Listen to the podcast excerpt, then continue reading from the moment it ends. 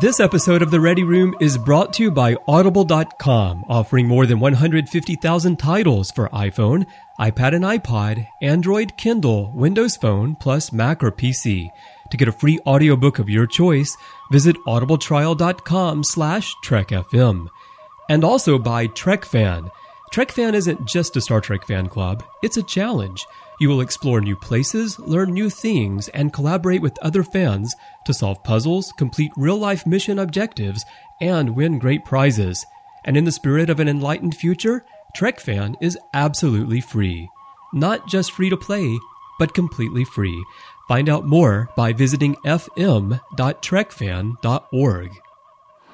I'm Jeff Combs. I'm everywhere on Star Trek, and you keep tuning in to Trek FM.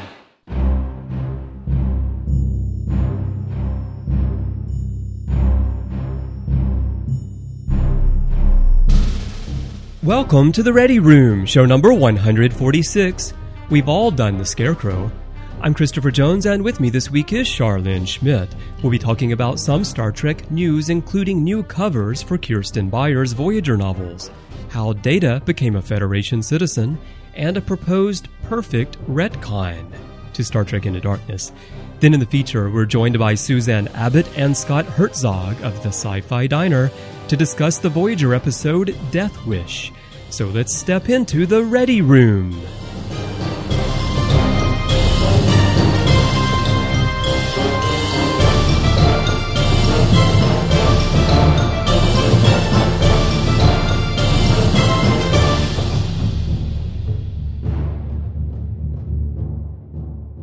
Hello, Shar. Welcome back to the Ready Room. It's Voyager week, so of course you're here, but you're looking a little bit different this week. Are those some new ocular implants that you're sporting? Well, hang on just one second. Let me adjust something really quick so I can really put you into focus. Okay, yeah, perfect. Wow. Yeah. I see the yes, as a ears matter moving. of fact. Just like Geordi. Yes, I had ocular implant surgery a couple weeks ago and everything went perfectly and I now see 2020 and never have to worry about glasses or contacts ever again. Although I I you know, I might regret this in the future, but I didn't go for quite as deluxe of a model as Geordi had cuz he had like the super zoom and the infrared and the night vision. Right, yeah. I didn't go for that detailed of a package. It was really expensive. well, that was probably not covered by your insurance, right? Oh, well, no, none of it was cons- covered by insurance. They consider right. it an elective surgery, so that, that wasn't the issue.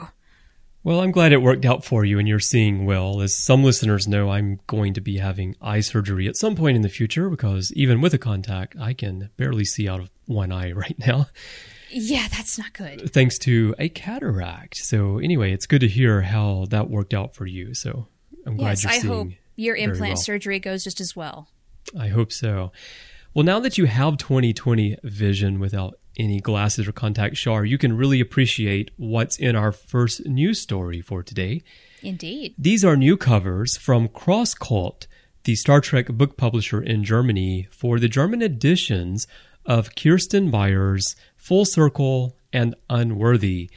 And I covered this yesterday on Hyper Channel, but I'm putting it in the Ready Room today just specifically because you're here and as one of the co-hosts of our Voyager show To the Journey. To the I wanted to know To the Journey. New listeners will not know what that means, but go listen to To the Journey and then you'll get it. You'll figure it out really quickly. You'll figure it out quickly here on the network. I wanted to know what you thought about these covers that feature Tom and B'Elanna. You know, these are very different from what we see in the US, and I actually like these a little better. First off, they have a little more color to them, they have more detail, but Yeah. then they've got faces on them. Whereas the covers here in the States, they all have a ship of some sort.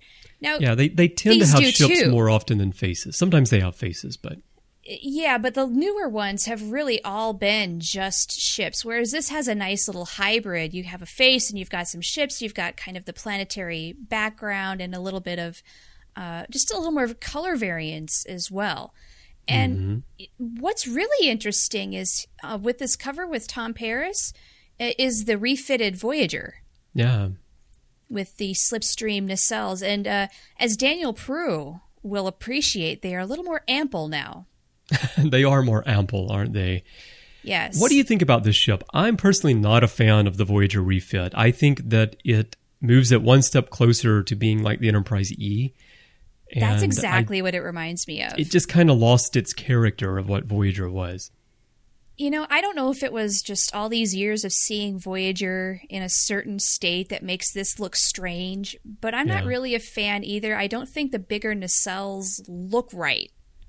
It looks really imbalanced. Plus, on the cover, though, here's maybe a redeeming factor. It looks like Voyager is midway going through a barrel roll. A barrel roll. The barrel roll, press or R. maybe it does, doesn't it? It's just about to embark. Yeah, it's just tilted a little bit. It's going to do a barrel roll. It does. So, CrossCult, here's an idea for you. Please make this a holographic cover where when you tilt it, you know, the, the image changes with the light. Yes. And then I, I want to see the ship actually do the barrel roll on the cover. That would be awesome. You know what? If they do that, I will take back all the negative feedback on the Voyager refit. I will love it. I'll I'll buy the book if they do that, even though my ability to read German is fairly limited. I would still yeah, buy it just just put it on the desk and, and play with it. Yeah, totally. Definitely worth it. Totally worth it. Now, what do you think of them? Well, I like these covers. Now, I talk about Cross Cults covers pretty often. On Literary Treks, we talk about them every time they release a new one because they this is standard for what they do. They take the books that have been released in the US and when they publish them in Germany, they do these much more detailed artistic covers for them. You can go back and you can look at a lot of the DS9 novels as well, which have great images of Kira, for example, just like they have Tom and B'Elanna here uh, you know, scenes of Cardassia, all sorts of things. They just do really, really nice covers. And while I'm not a fan of the Voyager refit here, they also have the one with B'Elanna has the USS Planck, which was done by Mark Rademaker, who's the artist who did the the NASA warp ship rendition that's mm-hmm. been going around everywhere as well. Yeah, and that's he did cool. this one for the Ships of the Line calendar back in 2012, and it's a really nice combination that merges sort of the 24th century streamlined hull and saucer design that we've seen in a lot of ships, mm-hmm. starting with, well, really starting with Voyager, then into the Enterprise E and into the Aventine and other ships. But it has this sort of homage to the 23rd century with the boxy nacelles like we had on the Enterprise refit and on the Reliant and other ships of that time period. It's a really nice design. I like that ship, and you can see other ships in the background as well uh, in this in these covers in the scene of space. So they're really really nice. The German edition of Full Circle will be out in October, and the German edition of Unworthy will be out in March of 2015. So that's when you'll be able to pick up these books. But just really nice design. And yeah, I was glad to get your thoughts on them as a Voyager fan and as host of mm-hmm. our Voyager show. Well, thank you. Yeah, these are very cool. Really nice. And I guess we should also mention you get to see Tom and B'Elanna in the first contact slash later DS9 era uniforms. This is true. Yes. And I believe another cover did this uh, earlier, maybe hmm. Homecoming, where they have Admiral Janeway. Right. Yeah. That's, That's very right. cool too. That is pretty nice. Well, let's take a break from news for a moment, Shar, before we go into the next story to tell everyone about our first sponsor for today's show, and this is Trek Fan. And you were with me actually a couple of weeks ago when we welcomed Trek Fan back to the show, and we talked about Starfleet Academy, where you can actually get a free Star Trek novel from them. They'll just send it to you. You review it, you give it to a friend, and you just send the review back to them. Really great thing they have going there, but they have a lot of other stuff going at Trek Fan as well. It's a fan club, but it's not an ordinary fan club. It's a challenge. It's a place where you can explore new places and learn new things, and you can collaborate with other fans to solve puzzles, complete real life mission objectives, and win great prizes. One of the other things they have going besides Starfleet Academy are their qualification programs, and they have one for flight operations, they have one for engineering, and they have one for communications. Hmm. And Shar, you you and I, we're normal Star Trek fans, right? We we we watch Star Trek and we sit behind a microphone and talk about it. yes, that's what we do. Is that normal? Well, I think that's normal. Yes, I think that What's is normal. normal? Well, maybe not the sitting behind microphones part, but the sitting around and talking about it. Yes. But has Star Trek ever inspired you to do other things, like learn to fly an airplane, for example? Well, you know what? When I was 10 years old, I wanted to be an astronaut because of Star Trek. And then I realized I had not nearly enough aptitude at math and was not going to re- achieve the high level that I would need to do to understand things like physics. And uh, yeah, that is why I now work as a designer. Just like me, right? Yes, I mean, I, yes. I didn't want to be an astronaut when I was a kid, although I would love to visit the stars.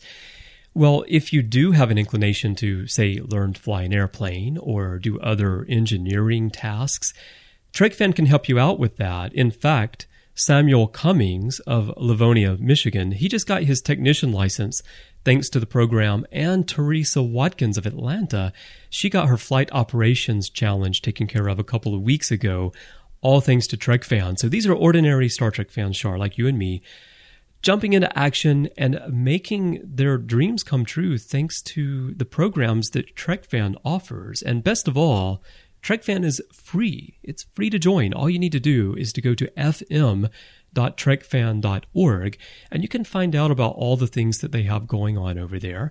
And you can sign up and you can become a member and uh, you can take advantage. You can be challenged. You're going to meet other fans near you. It's a really great way to take your love for Star Trek and, and put it into action. So go find out what's there. fm.trekfan.org. That's a special URL that lets them know that you heard about it here on the Ready Room and on the network. So be sure to use that and go find out what they're doing over there. It's it's really a cool club they have going. A really great It idea. really- and we really thank yeah. TrekFan for their support of the show and the network. All right, Shar, let's jump back into some more stories here. And this one, it's not a news story per se, it's actually an article on IO9 by Ria Misra. And it's referring to another article that they had published by Katharine Trendacosta. And that article was called Why Being a Person Doesn't Matter If You're Not a Citizen. And in that article, they used the image of Riker from The Measure of a Man holding Data's arm. And they also used an image of the holographic doctor. Hmm. But what they're getting at, of course, were, were rights, you know, for mm-hmm. people who aren't citizens. And this is an interesting one for me, too, actually, because I live in a country where I'm not a citizen. yeah. I'm a permanent resident. I don't need a visa or anything like that to be here, but I can't vote because I'm not a citizen. So I don't have all the same rights as everyone else around me. And, you know, how I address that is something that I have to think about over time. But this article was interesting because it actually moved Melinda Snodgrass, who is the person who wrote The Measure of a Man, to respond to the article. And she addressed a couple of possible paths for how Data could become a citizen of the Federation. This is interesting. First off, she says it's fascinating, which in pure Vulcan speak, you know, I, I don't did know if she that was arch her eyebrow as she was typing it, Shar? I don't know. I, I, would like to think that she did. I I'd like to think that was done very intentionally. Yeah. Um, she's she uh, said that she never reached the issue of citizenship with the episode in and of itself, but then after reading this article, she kind of found herself questioning. Well, in the context of the Federation, what does citizenship mean? And she saw two potential solutions for how you could gain citizenship. And one of those is to be the natural born citizen, where you're just born into a Federation world, and you know that's how because most of us get parent ours. is a citizen as well. right. in that case because she talks about how if Noonien Soong were a citizen, which he was, he created Data, therefore he is Data's father. I'm doing air quotes here, and therefore Data is a citizen. Right. And the other option is that Data's service in Starfleet would grant him citizenship into the Federation after, you know, certain amount of time, five years or something like that. And so, uh, you know, either explanation works in my mind. What do you think? Yeah, I think both of those work definitely. The natural born approach that she talks about is certainly one that I have thought of and it makes perfect sense to me.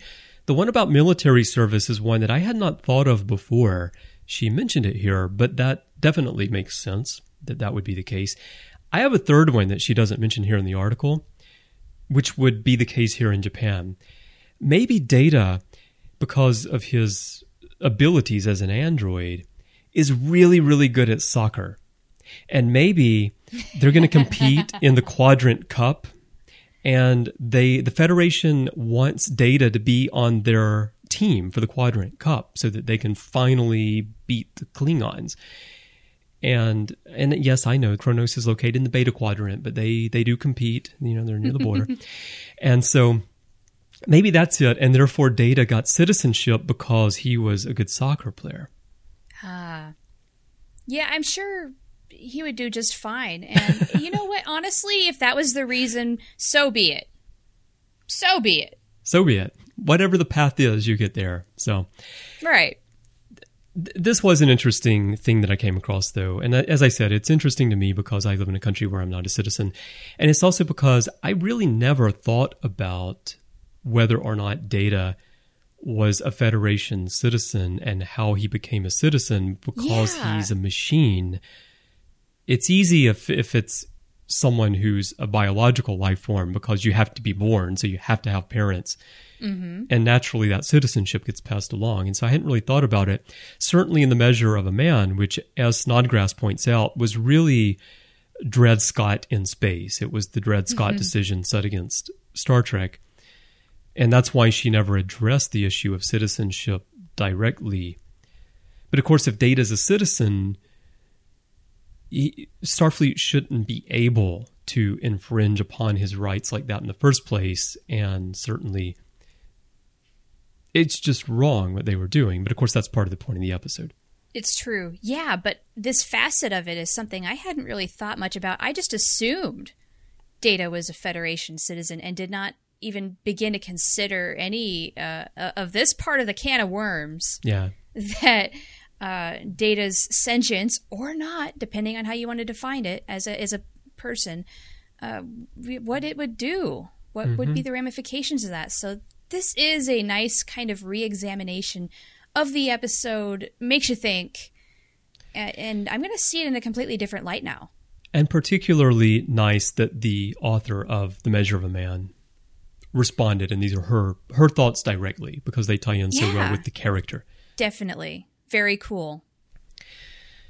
All right, so we'll put a link to this in the show notes as well. It's over on IO9. We're going to put a link to the article where Melinda replied. Well, actually, where they excerpted, because what she did is she commented on the original article. But there's a link in that article where you can click through if you want to read what prompted her response in the first place.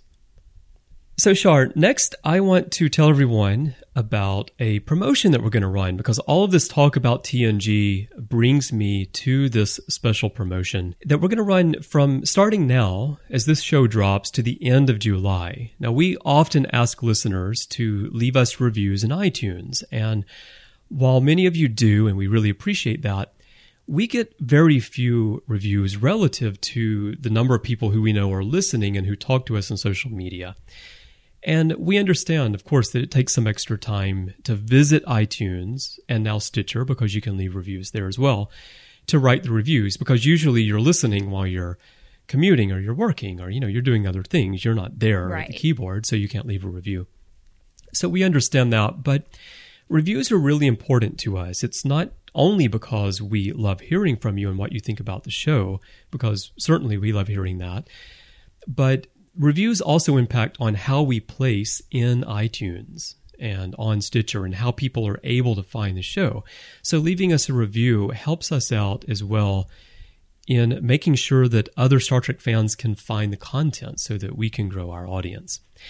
And we want to give you some incentive to take a few moments, because it doesn't take long, but it does take some effort, to go over to iTunes and Stitcher and leave a review of the Trek FM shows that you listen to. So if you leave us a review between now and the end of July, you can win some great prizes from Trek FM. And these include a season of Star Trek of your choice on Blu ray or DVD, an official Starships collection ship from Japan that actually has the magazine in Japanese. It's a nice collector's item for those of you outside of Japan. Also, some Star Trek novels and a full collection of our alien art badges. These are some of the things that we will give away. Winners will be drawn at random from all entries received before midnight Pacific time on July 31st. And I'm choosing Pacific time just to give everyone in the States all the way to midnight on the mainland. Sorry, Hawaiian listeners. so, all you need to do to enter is to leave us a rating and a review on iTunes and or Stitcher. Now, you don't have to do both. If you only listen to us on Stitcher, then review us there. If you only listen to us on iTunes, then just review us there. But if you want to do both, you can, because each time you leave a review, you will get an entry into the drawing. So the more reviews you leave, the more entries you get, the better your chance of winning. Now, you can only leave one review per show, of course, but you can review multiple shows. So if you listen to The Ready Room and to The Journey and The Orb and Standard Orbit, you can review all those shows, and that'll get you an entry for each one of those. Now, a star rating alone won't work. It does need to be a written review because we have no way of knowing who left a star rating. Those just go up there. So it does need to be a written review. But that's the stipulation. Now, there are two steps to this, however, how you have to enter. First, go to iTunes and or Stitcher and leave a review for the show. Second, visit trek.fm slash review and complete the form that you'll find there. We need to be able to match you up with the reviews that you leave because all we can see is your screen name in iTunes or Stitcher. And of course, we need to be able to know who you are first because your screen name may be different there than it is on Twitter or somewhere else. And also, we need to know how to contact you and we need to know how to thank you. So there will be a form there, and you'll be asked to provide your full real name, your contact email so that we can get in touch with you, your Twitter username if you have one, the screen name that you use in iTunes and or on Stitcher so that we can match you up to the review. Also, let us know which shows you reviewed and the country of the iTunes store in which you left the review. And that's important because you actually have to go to every single different iTunes store in order to see reviews. Yep. Uh, there is no universal way for Apple to let us know what those are. So we will ask you to give us that information at trek.fm slash review. And that's all you need to do. Now, there may be some limitations on prizes, and we'll keep you up to date on those on the page. And we also may add new prizes along the way. So check that page to keep tabs on what's available. And one note about Stitcher, how you leave a review, because it's not very easy to find. It's a new feature they have on there. Go to the show page on Stitcher, scroll to the bottom past the section that says recent episodes, and then you'll see a link at the bottom that lets you leave a review. So that's how you find it on Stitcher. iTunes is pretty self explanatory. So we look forward to hearing from you, and thank you in advance for your support. And uh, we look forward to sharing some of these prizes with you as well. Again, the deadline on this is midnight Pacific time on July 31st. All right, so we have one more story in news today, Shar, and this relates to Khan and Star Trek Into Darkness.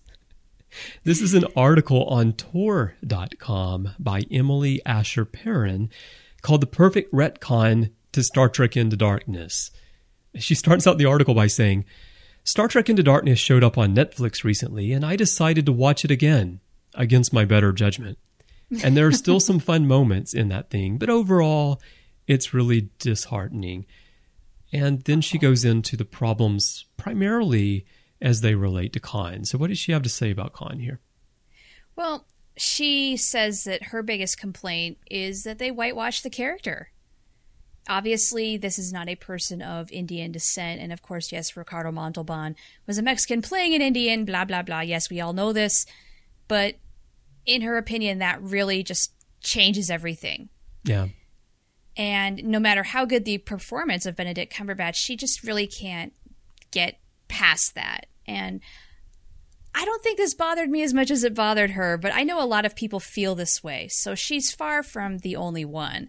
Yeah, I I I think that if you know the history, which we've talked about here on the network many times, we've had John Tenuto on many shows, and we've really gone in depth into it.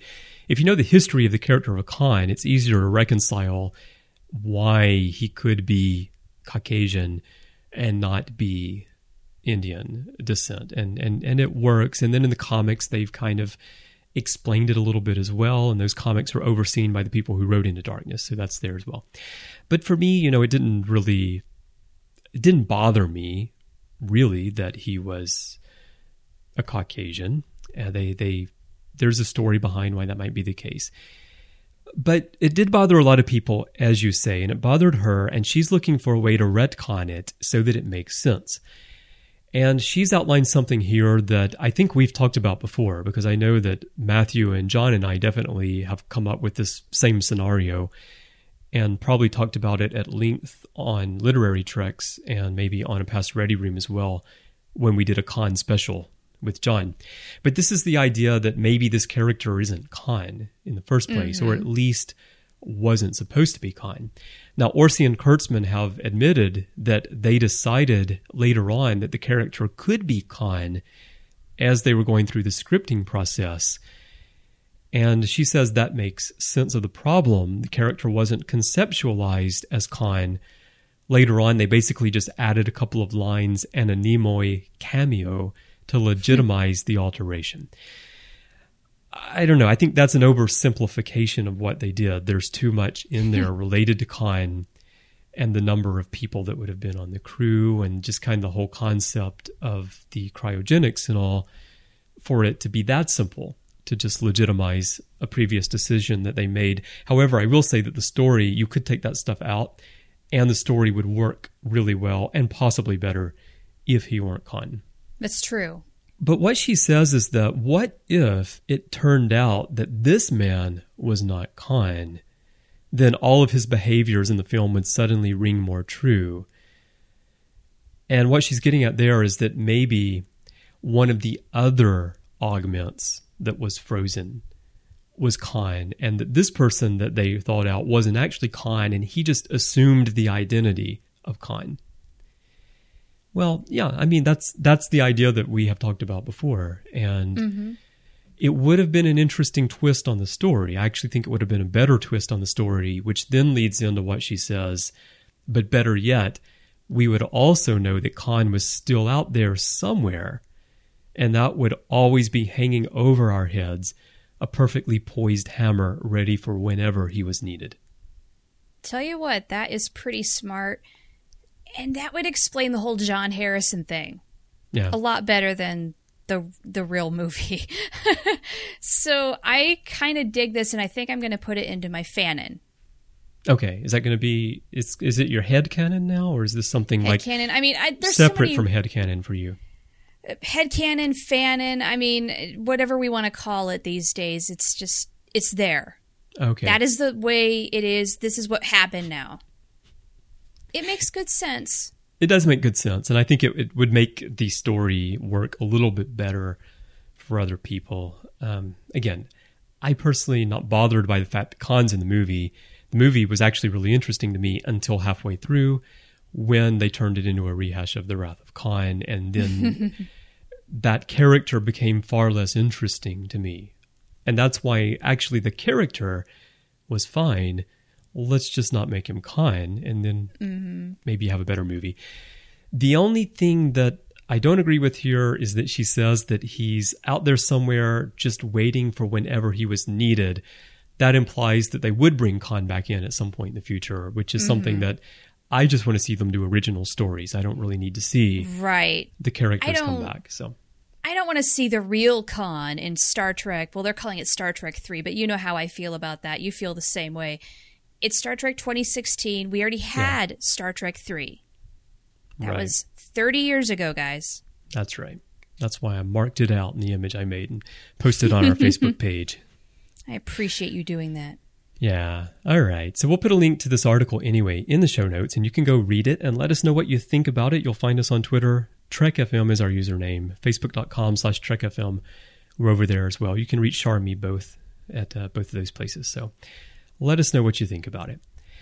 All right, Shar. Well, that's all we have in news today. But before we go into the feature, where we're going to be joined by Suzanne Abbott and Scott Hertzog of the Sci Fi Diner to talk about the Voyager episode Death Wish, we want to tell everyone about our other sponsor for today's show, Audible.com. Audible is the best source for audiobooks that you'll find anywhere, which we tell you every week, and I really mean it. I've been a customer for 14 years. I have hundreds of Audible books in my library. And as a Trek FM listener, you can get a free audiobook of your choice just for trying Audible. And what we like to do every week is to recommend a book for you to pick up as your free audiobook. And as this is a Star Trek show, we look for Star Trek titles and Shar, we're going to be talking about John de Lancie in the feature today, of course, because we're talking about Q of and course. Death Wish. And I understand that you have a Q book that you really enjoyed that you'd like to recommend. Yeah, absolutely.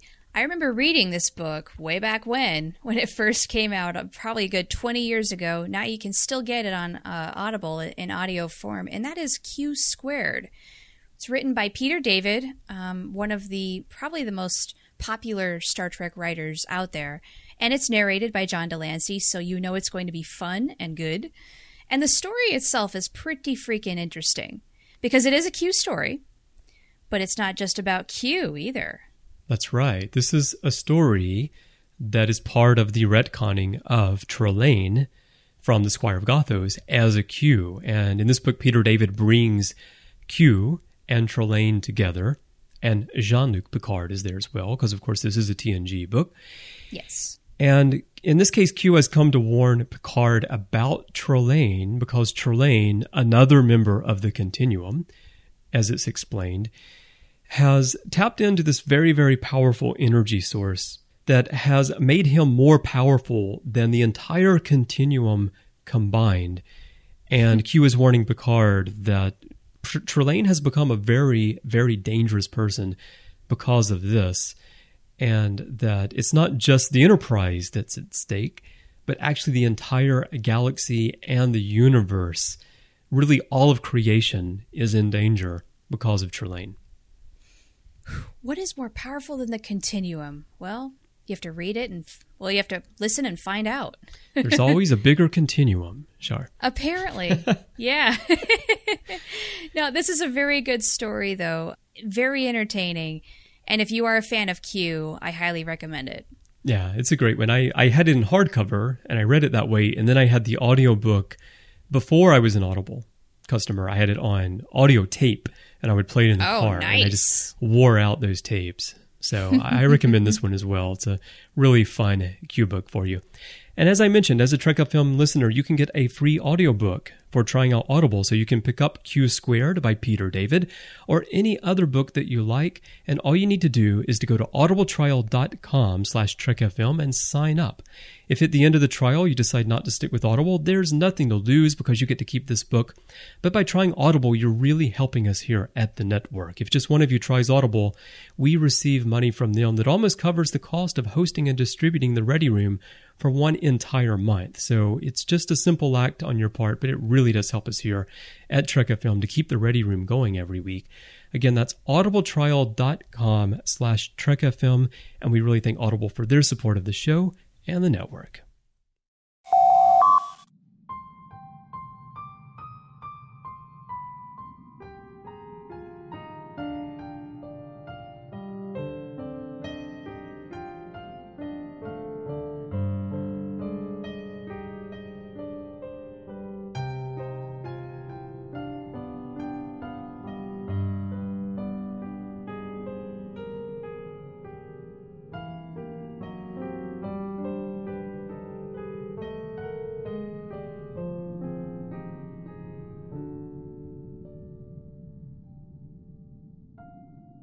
When Voyager premiered, it seemed a given that the fan favorite Q would turn up on the series, but the producers were cautious in using John de Lancie's character yet again. As loved as Q was, he always ran the risk of being a one verse song played over and over. His single appearance on Deep Space Nine highlighted this. But the door to Q's return was finally opened by an unexpected hand, that of Michael Piller's son, Shawn.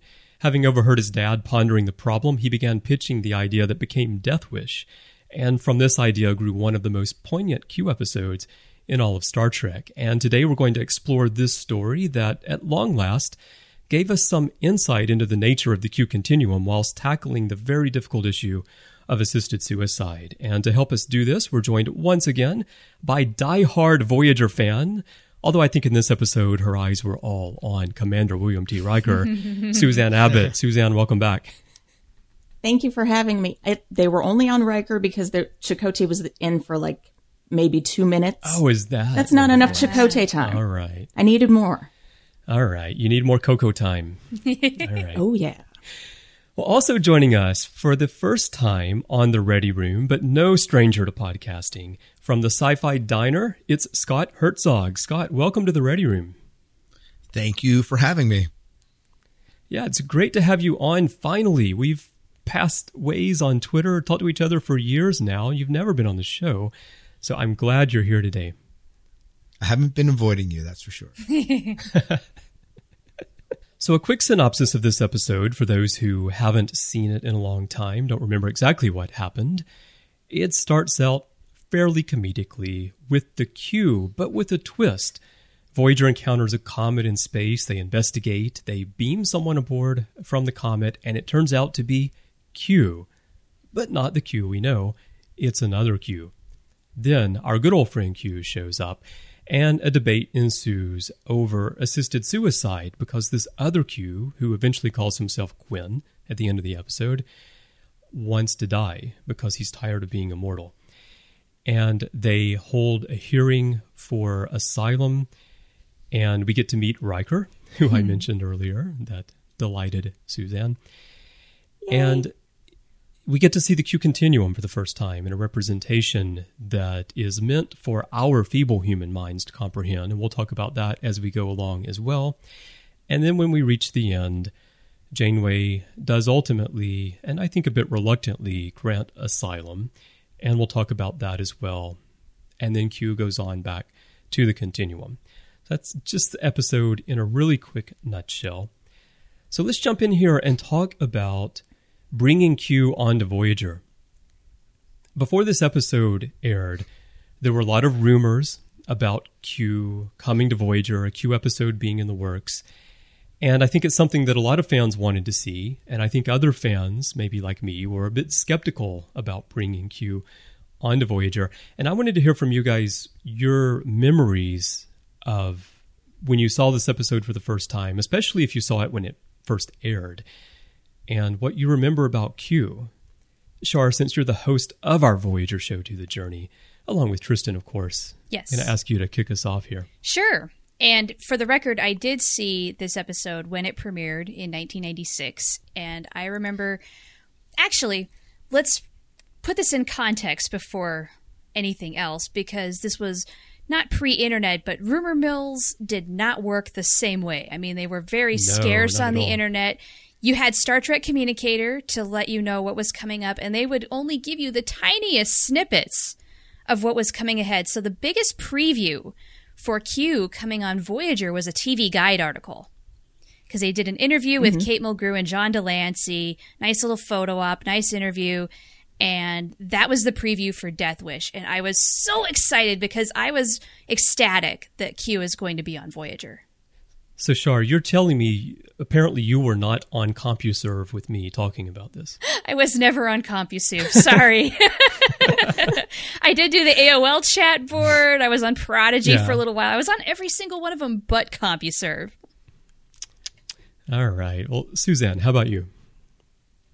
Uh, I actually remember that TV guide uh, cover, and I believe I still have it in a closet. Me too. Closet. I have it downstairs. Suzanne, it's framed on your wall right behind you over your bed. I can see it right now. Stop pointing that out to people, sorry. Chris. I'm sorry.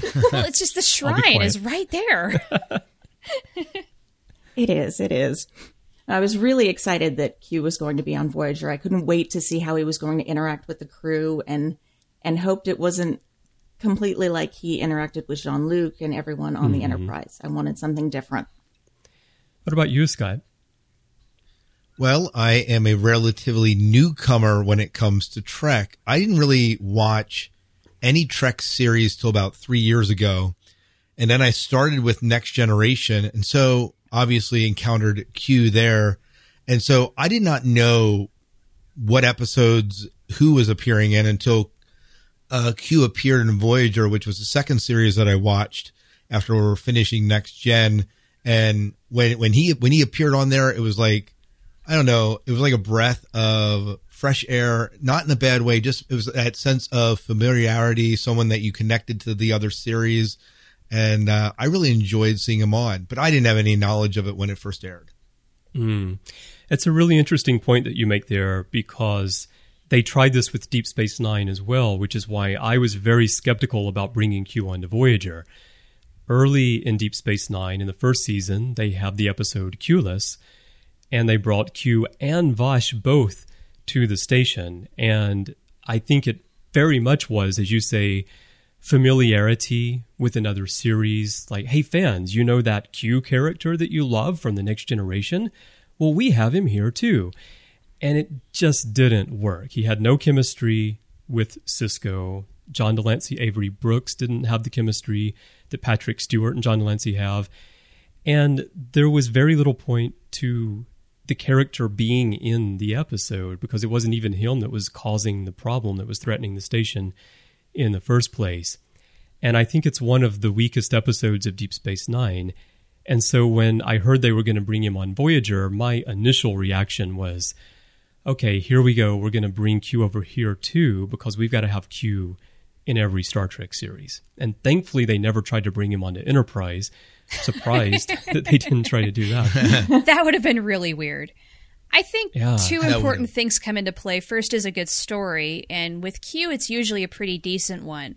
But chemistry is the other big one that you mentioned, Chris. And uh, one of the things I learned in that TV Guide interview was that Kate Mulgrew and John de Lancie had been long friends way before this. So they definitely yeah, had like a friendship. 15 years or so, I think, right? Way back, way back. Yeah. So that is the key. But they brought him on, and I was pleasantly surprised that he fit in really well in this episode, and they wrote a very good story. Shawn Piller did a great idea. He was 23 years old when he wrote this episode, which is amazing that he solved a problem that the other writers had been struggling with for years. How do we bring Q to Voyager? And how do we make a Q story that actually helps the character grow? That isn't yet another story of Q being the thorn in the side of our heroes.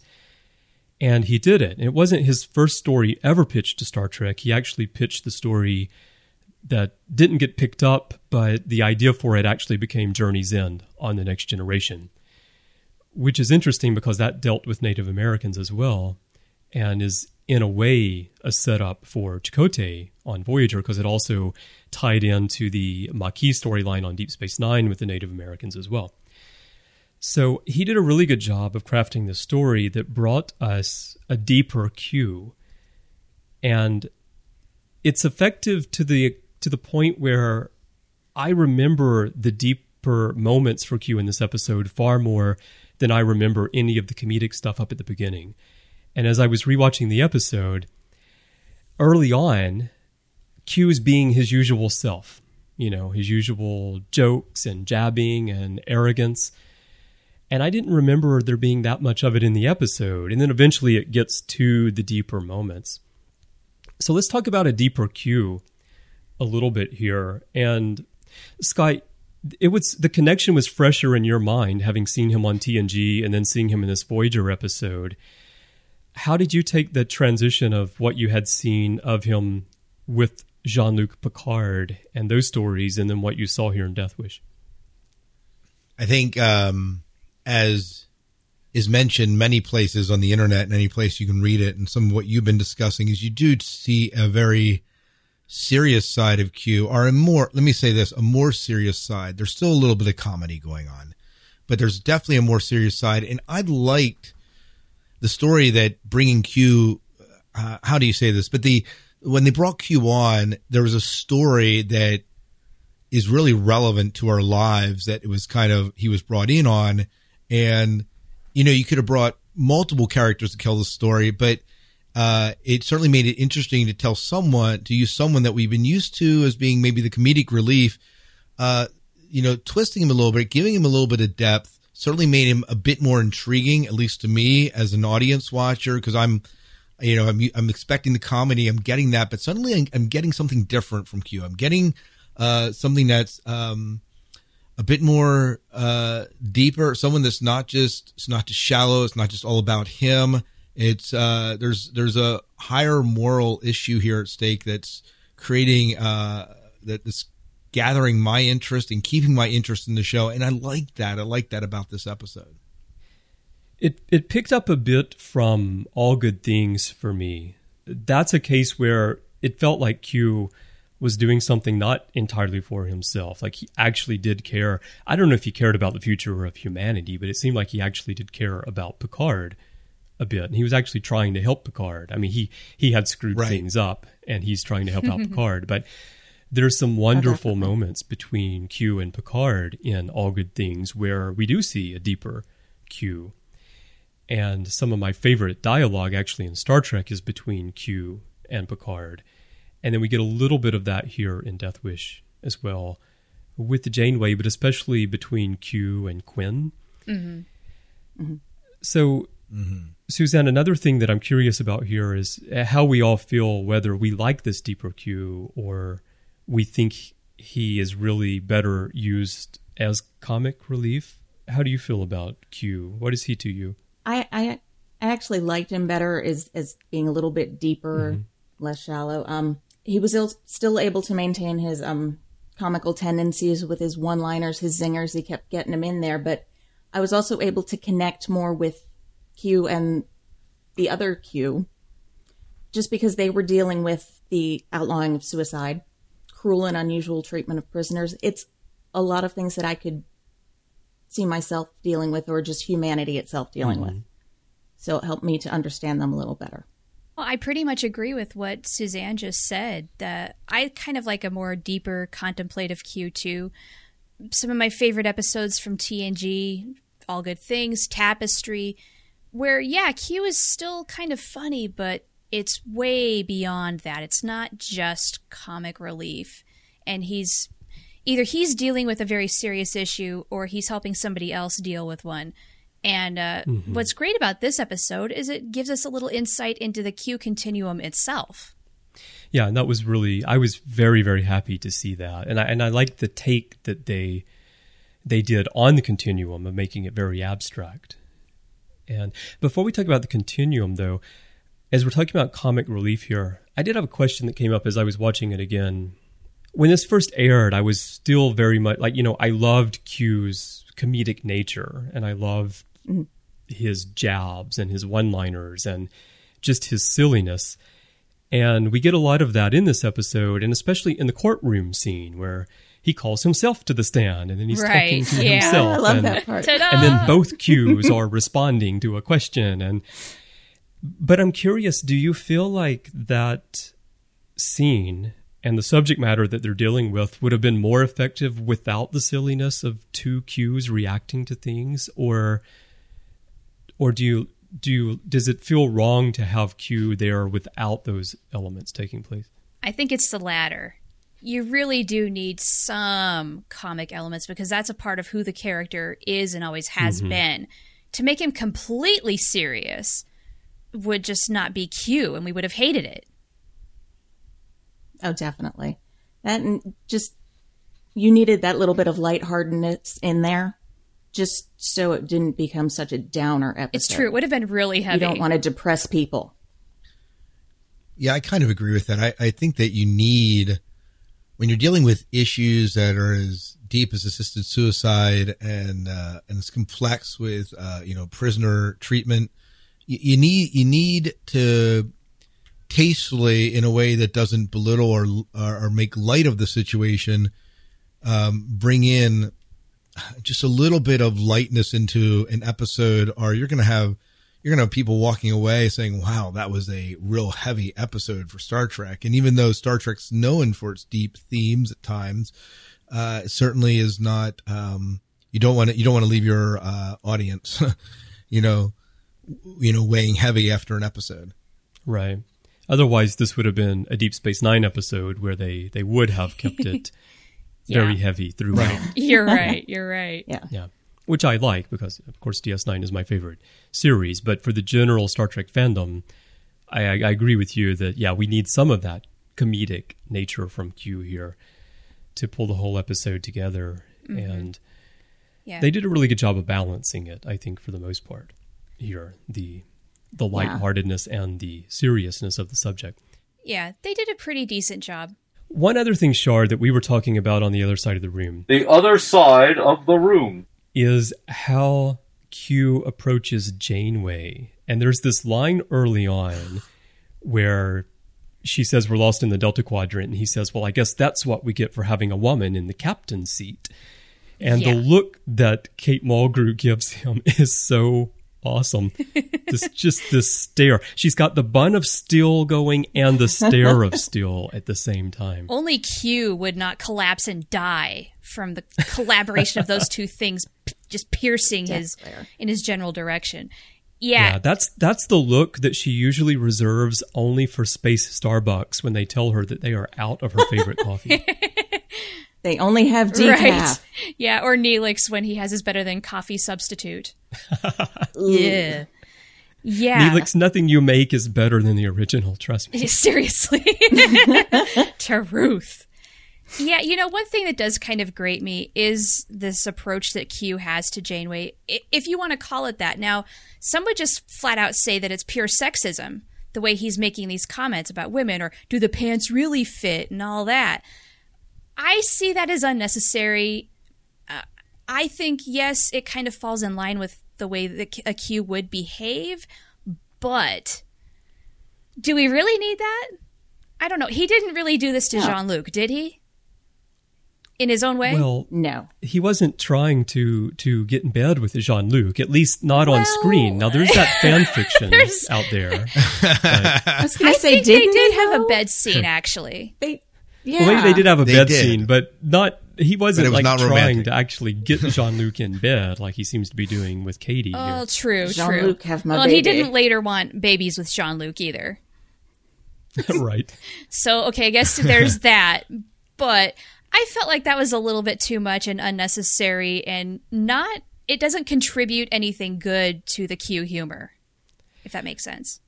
No, but it did give us plenty of um. It gave us plenty of Janeway eye rolls. There were oh, there really were. They just kept rolling everywhere. There were. What do you think about that, Scott? Because I have a little bit different take on that, which may be because I'm a man, seeing it maybe a little bit differently. I'm not saying that he should be acting that way to her, but I saw it a little bit different in terms of the character. But what do you think about that? Wow. Uh, got to watch what I say here. No, you better. yeah, no, yeah, no. You know, I guess for me, it it was it was Q. I, but again, I'm not I'm not watching this from a you know through the lens of the feminine perspective, and so right.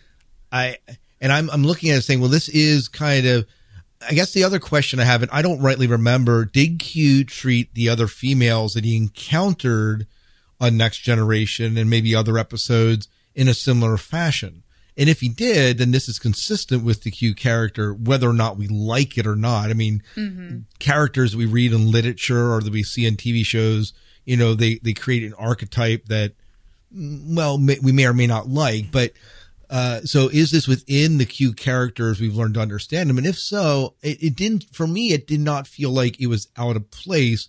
Not that I you know, condone or say this is, you know, this was right of Q.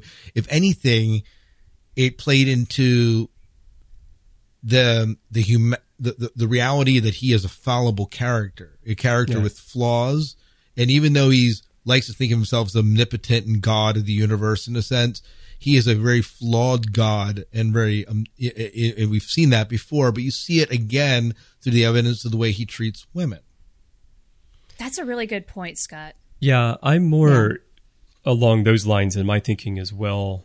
That I don't, I get the impression late. Well, the scenes when he's with Janeway in her quarters and and he's in her bed and such, you really, really get the feeling that he's chasing her. And although he did sweep Vash away and they went on their little adventure, I, I, would say you're right that he is typically probably condescending towards women but he's condescending towards everyone on the ship. That's pretty much. That's true. yeah, especially Riker and Worf and everybody else. But well, he turned Beverly into a dog. But he turned Beverly into a dog. So that's true. Yeah. could, could it could it be possible that what he's trying to do here is the same thing that some men do when they try to pick up a chick, right? Yeah, that's what I was gonna pick up a girl that they that they're that they're just like he's going off the deep end and trying to do so in such a way that he think is impressing the girl, which obviously Mm-hmm. is not impressing the girl uh, because of where he wants us to lead, Yeah. and he's totally ineffectual in it. Exactly. Yes. Exactly. That's where my that's what my view of it is.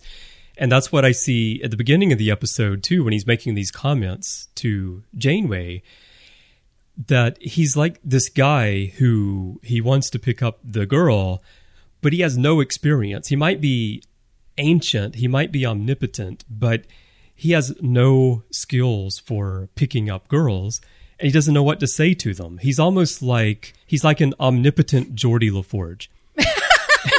That's almost what I was thinking. I was thinking more of an omnipotent adolescent because, for as powerful as Q are, they have a very immature view of Yeah. things and very Right. undeveloped sense of purpose. And that's why the retconning of Trelane as a Q works mm-hmm. very well. Yes. But that's the impression I got. Like he, like exactly what Scott said. He thinks he's being impressive to Janeway, but he's really not. And as a like that. strong woman, she's looking at him like, I see right through what you're doing, and you're really bad at it. Yeah, for the record, that does not work. That's right. And the other thing I think with the line about that's what we get for putting a woman in the captain's chair is remember, this is second season Voyager. This is still early on. And this was oh. the whole big, it's the first Star Trek series to have a female lead as the captain.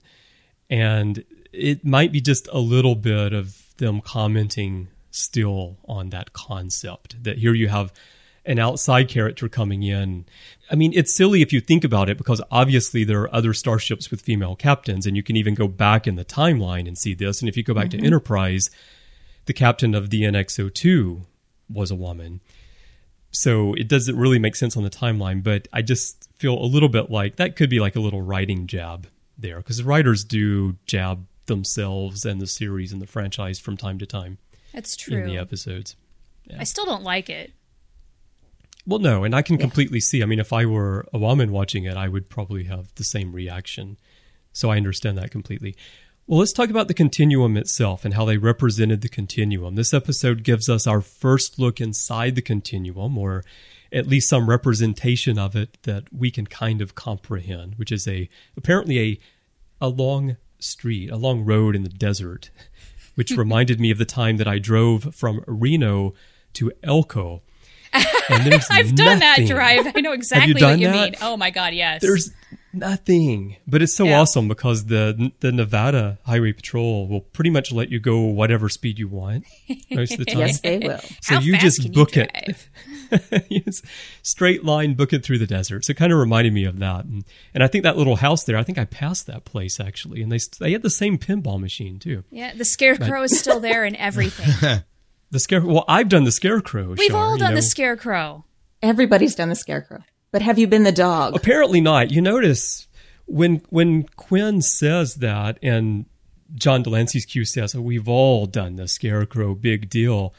Before that, Quinn had said, "I even did the dog," but Q didn't mention that. So it, it's almost like the dog is something that people don't want to try in the continuum. like only a few select people will be the dog for a while. Got to be really hardcore to be I dog. guess. if you want to call it that. Well, what did you guys think about this representation of the continuum? We zoom in, we see. I, I like the sign that says "never closes." Always There's open. the clock with no hands on it, Yes. the book mm-hmm. with the old, and the magazine with the new, and then of course they have them playing with the planets as as balls and such. But it was an interesting concept. Yeah, I thought they did a really good job with this. I was fascinated by all these little details that they put in, like how the croquet balls were little planets, and uh, the pinball machine it was the galaxy, and you know they're flinging things about it like it's no big deal because to a Q that's exactly what it is. That's what they do in a day, and so I thought they nailed it. Why was the scarecrow wearing a Starfleet uniform? I, c- I- so they could comprehend get past that, that. you know, For our puny little maybe one day they could be the scarecrow. Yeah. okay. So I, where do I sign up for that? I think that the the fact that they were playing games with all these things is very representative of the Q we've obviously grown to know over the the episodes of Next Gen and then even the Voyager here a little bit. But the idea that they're just everything's like fun and game and there's not seriousness and it seems to play into the Q mindset. And I, I think that uh, the way we see the continuum that we might think that okay, Q as we know him is kind of an anomaly, but it's there seem to be suggesting that oh, the continuum kind of runs under the same sort of happy-go-lucky philosophy. Let's not take everything too seriously. Ah, it's just a game. We're gonna have fun with it. The the other thing along those lines, like what is the nature of the continuum, that I, I thought was nicely done is that the man playing the pinball machine turns and looks and he has this really, really fake smile. Yeah. And yeah. it fit in really well with the theme of this episode, which is that the Q might be omnipotent, but it's not so great to be omnipotent. There are a number of themes running through here. Quinn himself feels like he's done everything he's going to achieve in his life. His life has run its course and he's ready to let go. And that would be hard to do if you live forever. Mm-hmm. Right? You know, I often hear people say like, "Do you really want to live forever?" Like, I don't want to live forever. No. People say. Yeah. And also the idea that there it's like a facade. Like the continuum is a facade. One thing that I've learned having lived in Japan for almost my entire adult life, is that the impression that people have of Japan, especially tourists who come here for a week and go back, is that everyone in Japan is super nice and super polite all the time. And and you get that impression on the surface but if you actually live in the culture you come to understand that it's largely a facade. Hmm. It's just that people are much much more courteous. And we don't we don't speak what's on our mind to anyone who passes by like people do in a lot of other cultures you keep it underneath and as a result the society runs very very smoothly because everyone is is more cordial in general but of course the drawback to that is that things do get pent up underneath and then sometimes they will erupt because you're you are kind of concealing uh, feelings a bit. And I get that a bit here with the continuum when I watch this too, is that the continuum wants to portray themselves in general as they're all powerful and all knowing, but they're actually just another culture that's just very advanced. And so they seem magical and powerful to us. Quinn actually says this in the episode that, you know, you guys seem powerful to people who don't have your technology. And it's no different with yeah. us and they did a, a, good this was a new take on the continuum and they did a good job of exploring it and i'm not to offend any voyager fans here because i like voyager as well even though it's not my favorite series i was a little bit surprised to see voyager go here with the continuum in the second season i'm not sure how to take that chris are those fighting words Sean? oh maybe oh i don't know uh, I think maybe you're not giving Voyager enough credit because when they do try to do something a little more serious, they they can do a good job. It's just Voyager, as uh, Larry always describes it, is the weird shit show. That's that was the kind of idea that they were going well, to go with. You know, Brannon Braga was known as the weird shit guy right. in the writers' room, so right, which was a big part of weird, why Voyager weirdest part of the job, the weird shit yeah. show, yeah.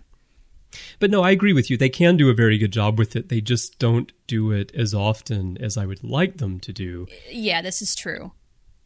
But at the same time, I mean, I have to give them credit early on. You know, Tuvix is another very good, deep episode oh, that, fabulous that episode. came uh, before this, right? I believe so. Mm, no, Tuvix aired after. Tuvix aired after. What was the production order? Because this is one of those weird cases that we don't have much later in Star Trek where this episode was the 29th episode produced, but the 33rd episode aired in Voyager. So, but right around the same time, anyway, Tuvix was there as well. Another really good and deep exploration of of a difficult issue. Yeah, and certainly not every Voyager episode is as thought provoking as this one, but I figure they went all out they were going to go with a Q story and they figured they'd better do a darn good job if they were going to do this. And I feel like they did. Mm-hmm. I feel like this actually is the best Q outing of any of the mm-hmm. appearances Q makes on Voyager. Oh, definitely. Yeah. Well, and they were able to carry the repercussions from this episode yes. into the other Q episodes. Yeah. Yes. And then therefore into the book. See, there is mm-hmm. continuity on Voyager. There you go. You just got to look a little sometimes, harder. Sometimes, sometimes. Right, right. Not as blatant. Not as blatant. Yeah, I, this is definitely Q's best appearance on Voyager, no doubt. And the episode that I usually pair this one with in terms of Q episodes is Tapestry from the Next Generation. And what's interesting there is that you know, there's this thing with the Star Trek films that the odd number films are bad, right? And the even number films are good, which I don't completely agree with, but that's something mm-hmm. people believe. And it's almost the case here where the Q episodes that don't have Q in the title are actually the best Q episodes because the Q episodes that don't have Q in the title, Tapestry, All Good Things, Death Wish, are probably his three best episodes. Yeah. What about Encounter at Farpoint? Encounter at Farpoint. That's the other one, right, Scott? Yeah. But Encounter at Farpoint, I don't think is a great Q episode. It has no, been improved because of all good things and the fact that it loops back around and it ties in. Mm-hmm. But as a first outing, it's kind of meh. You know, well, we're just meeting him for the first time, so we don't really have anything to judge it against. True. And at that point in my mind, he was still Eugene from Days of Our Lives. And Eugene on this? What's going on? You know, I bet a lot of people felt that way when TNG just came on the air in 1987. a lot of people knew him as that. And Jonathan Frakes, too. He was on some soap opera, wasn't he? He was, and I can't remember yeah, which one it was. Yeah. I can't either. It oh. doesn't occur to me, but he was a regular on some show, and I that's how my mom there knew was no him. beard, so I didn't pay attention. She saw him on TNG, and she says, "Oh, that's so and so, whatever his character's name is." Like, yeah. really? Oh, okay. I didn't know that. Not at the time, anyway. Scott, do you have other thoughts on the continuum presentation of the continuum? No, I, again, I, I like the way they presented it, and I thought that it certainly you know, anytime you uh, get into what, what, do you want to call where where the continuum lives in the metaphysical realm and the yeah, and the outside yeah. the realm of our time, whatever. Yeah. Uh, it's neat. It's neat to see. It's neat to see the representation, like especially like as you mentioned, like a road. The idea, of the endlessness of the road and this unending mm. course, and kind of when you look behind you, you can't see the beginnings of it, although there has to be a beginning there somewhere. And you look ahead and you can't see the ending, although, you know, if you drive far enough, there's going to be an end to it. The Q is, in, in a sense, is viewed as immortal, but there's, uh, there's a sense, we get a sense of this longing for beginnings and endings, both in Q kind of wanting to procreate with Janeway, and um, and then with Quinn wanting to be end his life, or in this sense, as he becomes mortal in the end of the episode, to experience what it means to live with an end in sight. And so I thought that when we when we get when we see the universe or the metaphysical realm of the Q or the continuum, I thought it was very well done, and it captured it for me, and it was as good as any other facsimile of this universe that we could see. It was much better than the plain white fog that we typically get for the prophets oh, you know or it. for the sphere builders yeah. or or whoever in Star Trek and science fiction. Yeah, even that episode with um, Picard and him when he's kind of in the metaphysical realm, it's just this white blob. Right, That's right. true, yeah. Yeah. yeah. So th- this was a very good take. Well, let's talk about the sort of the meat of the episode here, the moral dilemma that they're facing. There's this internal debate amongst the Q about the nature of their existence and where the continuum should go. And it's a science fiction spin on assisted suicide primarily, although, Susanna, as you mentioned earlier, it does also get into uh, treatment of prisoners as well. Mm-hmm. It gets into the rights of the individual versus the society and such. One thing I remember is that this episode was written and aired generally around the same time that the whole Dr. Kevorkian thing was the big thing in the yes. news in the US. So Yes, it was. Assisted suicide was. was a really hot topic at the time. Although I I never saw this as a ripped from the headlines type of story by Star Trek because dun dun dun dun dun dun. because I don't like it when TV shows do rip from the headlines things, but I never saw this one that way because even though Kevorkian was in the news at the time, that was an ongoing debate. You know, it wasn't something that just suddenly happened. And so, and, and it still goes on today as well. There's a lot of great dialogue in this episode about whether someone should be allowed to make their own choice if they want to end their lives. And it's presented here as the you have one member of the Q continuum wanting to let go, and then you have the continuum itself representing society as saying you can't do this because if you do it, well, it has all these repercussions on us and the nature of our existence.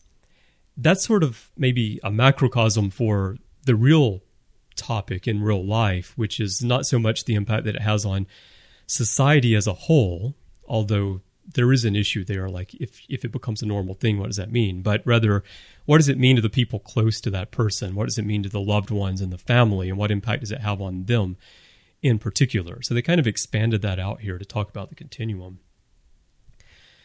Shar, what what did you make of this discussion of it and and do we think that the episode did a good job of actually addressing the issue itself i think for one hour of TV, they did the very best job that they absolutely could. I mean, it's really hard to tackle on a topic like this that is several points of view, is controversial, has no real right answer, and they presented, I feel, several points of view, made several good points in any way, shape, or form in favor. And then it does what all good Star Trek does and lets us think about it and leave us hanging mm-hmm. essentially. Even though quinn does die oh spoiler alert uh, he ultimately does choose to take his life. The point was is that it got the ball rolling in your in your head though. You know what i mean? You got to think about all these things. Yeah does it should it be his decision or is it too much for uh because of societal impact or you know i mean you can really roll with this one for a long time. Yeah. It's it's a really difficult question. I mean, I've I've personally been impacted by suicide and and it happened not too long ago. And so I saw this episode many, many times before that ever affected my life. And then now I'm watching it, getting ready for this show. And so I have sort of different feelings towards it because of what uh, happened. And, you know, I don't know. Like, I almost take the position that Janeway takes at the end, really, that it has to be the individual person's decision. But it's hard for me to say that too, because, you know, I'm mm-hmm. still I'm still angry, you know, a couple years down the road about it, and I still feel it was a very selfish act. So I don't know that I could really uh, say that I think any person should have the right to choose that for themselves. But at the same time, I also believe that people do have the rights to choose the path for their own life. So it's I, you really mm-hmm. can't get a right or wrong answer on this in my exactly. View. It's very difficult. Exactly. There is, there are no mm. clear answers to a dilemma yeah. like this. Only outcomes, which is what we saw. I mean, Janeway. It didn't matter what she would have ruled in the hearing. She was kind of damned no matter what she decided. There is just no simple answer to this at all. Period. Suzanne, Janeway's your captain. What do you think about her decision? I honestly don't know what decision I would make in that yeah. in her shoes. Um, I mean, we can actually feel better about euthanizing our, our animals when they're sick, when they're injured, yet we don't allow people that that same courtesy. Right. And why not? Someone with terminal cancer. What, why can't they choose I want to go out this way on my terms instead of having having to have their family watch them disintegrate yeah. into nothing. Mm-hmm. Another part of that too is there's a difference between someone who is terminally ill and their li- the quality yes. of life has degraded to a point where they want to let go. In which case, I would support their decision to let go. And there's a different thing when someone takes their own life because they're unhappy or they're tired mm-hmm. or there's nothing actually wrong with them but they just want to give up, which is what happened in my case. And that's very difficult to uh, come to terms with. Unfortunately, mental health in our society isn't isn't treated as well as it should be. Oh, definitely not. I think for Quinn, Uh, being forced to live was worse for him than taking his own life. I mean, I think a lot of people who do commit suicide end up feeling that way because it's like the it's an end to unlimited suffering. As, that's how they yeah. see it. Why continue in that misery? Death yeah. is the only other option. In a lot of ways, I feel that Janeway kind of sidesteps the actual judgment by saying, yes, he doesn't have to be immortal, but he has to experience what it means to be mortal, which, yes, does ultimately result in his death. But it's not like when we think of suicide, we think we think of something that's very cut and dry. Yeah. I mean, he doesn't. Yeah, he because he doesn't die by the end of the episode. Am I correct about that, or did I miss something? He's dying. I think. I don't think he's. Yeah, I mean, he's he, going to die. I mean, they're not right? going to be able to bring him yeah. back. No. Right. So, I mean, so in, in this case, it's not like uh, when we think of when I think of suicide, it's a very final act. Like, there's nothing like people don't commit suicide for years on end, which is in a sense what he is doing because he's become mortal, which granted is a very short time in the light of immortality. But I guess in his case, I do feel like since since he's not suffering from a terminal illness, like you were saying, Chris, uh, that there is a little bit of a cop out in Quinn. You know, he's not willing to embrace the fact that you know part of being human is to experience suffering, to walk through it, and yeah. to come out the other side of it. It is what makes us human. And so when people do opt out of life, uh, you, you, you mentioned, you know, you felt like it was a very selfish act in the case of your friend. And I understand. And I think there's a sense where suicide taking in that case feels very selfish. To me, yeah. it feels selfish. To, to, to, you, it feels selfish. But in a case where someone is suffering, let's say it's cancer or some other terminal illness, and it is their wish to pass on and the family's kind of been brought in on that wish and friends are kind of aware of that wish that's a little that's a little bit different of a ball game right well in my case it, it actually wasn't a friend it was actually my father so it was really oh. Very close to home in that sense wow sorry um, the one thing about what you say scott though, with quinn is that in quinn's specific case i think he, he I mean, he makes the case that his life has run its course and he's ready to let go. But I think more than that is that he wants to affect change in the continuum as a whole. He sees himself as a martyr in a way that he wants to kill himself in order to force the rest of the continuum to look at the issue and to try to affect some sort of change. So he's like a catalyst for what he because he actually they say in there he was one of the Q Continuum's greatest philosophers before they locked him away in that comet because he he wanted to kill himself. That it it seems like, especially compared to John de Lancie's Q, he's given much more thought to the nature of their existence and where their society should go than uh, most of the other Q have, and so he is looking at this not just like giving up and a cop out on a personal level, but that he thinks that his death would have greater meaning for the whole. I think it's the one last thing that he could mm. do that would actually make a difference in his mind. Mm-hmm. Which I get I Just think for the betterment of the continuum. Yeah, and yeah. I think that's another thing we can relate to at least in our puny human little terms. Um, where you know I can totally understand if somebody does find out they have a terminal illness and they want to get their affairs in order and yeah. decide when they want to die because that's the last thing that you have control over in your life is how you die. Yes. I totally get it. And we spent a substantial amount of the episode trying to prove that Quinn was indeed suffering. Janeway bought it. So I'm going to side on that and say that yes, Quinn was suffering just in a different way. I don't feel like it's a cop out at all. Hmm. Yeah, and seeing the the comet that he was trapped in and everybody shoved in there and just no space. Yeah. It was so claustrophobic. That to me was some of that suffering. Mm-hmm. Animal in a cage. Exactly. Well, I felt that was a representation. Again, we've mentioned a couple of times, you know, treatment of prisoners, and he's in that confined space. But beyond that, in a less literal sense here, that represented how someone with a terminal illness may feel. Mm-hmm. Like they're stuck mm-hmm. in a hospital bed. They may maybe they can't feed themselves, maybe they can't speak. They're just being kept alive by machines. And but maybe they're aware of their surroundings, but they can't really interact. They can't do anything. Mm-hmm. It really would be like being trapped in that very small space that we saw them totally visit inside the comet.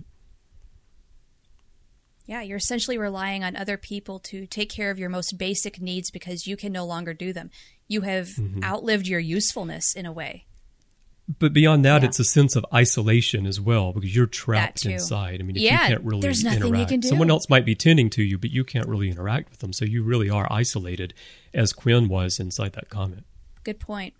So do you think that do you think that people with uh, mental conditions that also feel trapped are you know they're going through extreme depression and also kind of fit into this should also be afforded the right to then uh, take their lives it's a tough question it's really tough i mean it has but i think ultimately in that situation i would see it as a family decision an individual and a family decision it's something that i don't think that the broader society needs to play a role in. Just like this, here we're talking yeah. about the continuum and this one person. So the continuum is the entire society. You know, it is a personal level, and I certainly, I certainly feel for anyone in that situation where they might have a mental illness like that, where they do feel trapped, and I can certainly understand how they would feel like a need to find a way out of that, um, and and hopefully they would have loved ones around them to support that which Quinn doesn't have in this episode, right? He's been chastised by the entire continuum, so he really is alone in that case. It's true. And with mental illness, there is hopefully access to make things better, whether it's therapy, medications, a combination thereof. And you always want to believe that that can get better. But you know what? That's not always the case. And I, as someone yeah. who has dealt with mental illness, I can say from experience, yes, you feel trapped. You see no end. Does it get better? It does, and it doesn't. It's it very can, complicated. It, it just depends on the individual, right? It does. It really does. It depends mm-hmm. on what who you are, how you're built, how you deal with things, mm-hmm. your mm-hmm. experiences, uh, and the resources you have available to help deal with what you are, have been dealt. And unfortunately, access to good care is not nearly as good, at least in the U.S., as it should be. And a lot of people don't no, get what they need near. at all.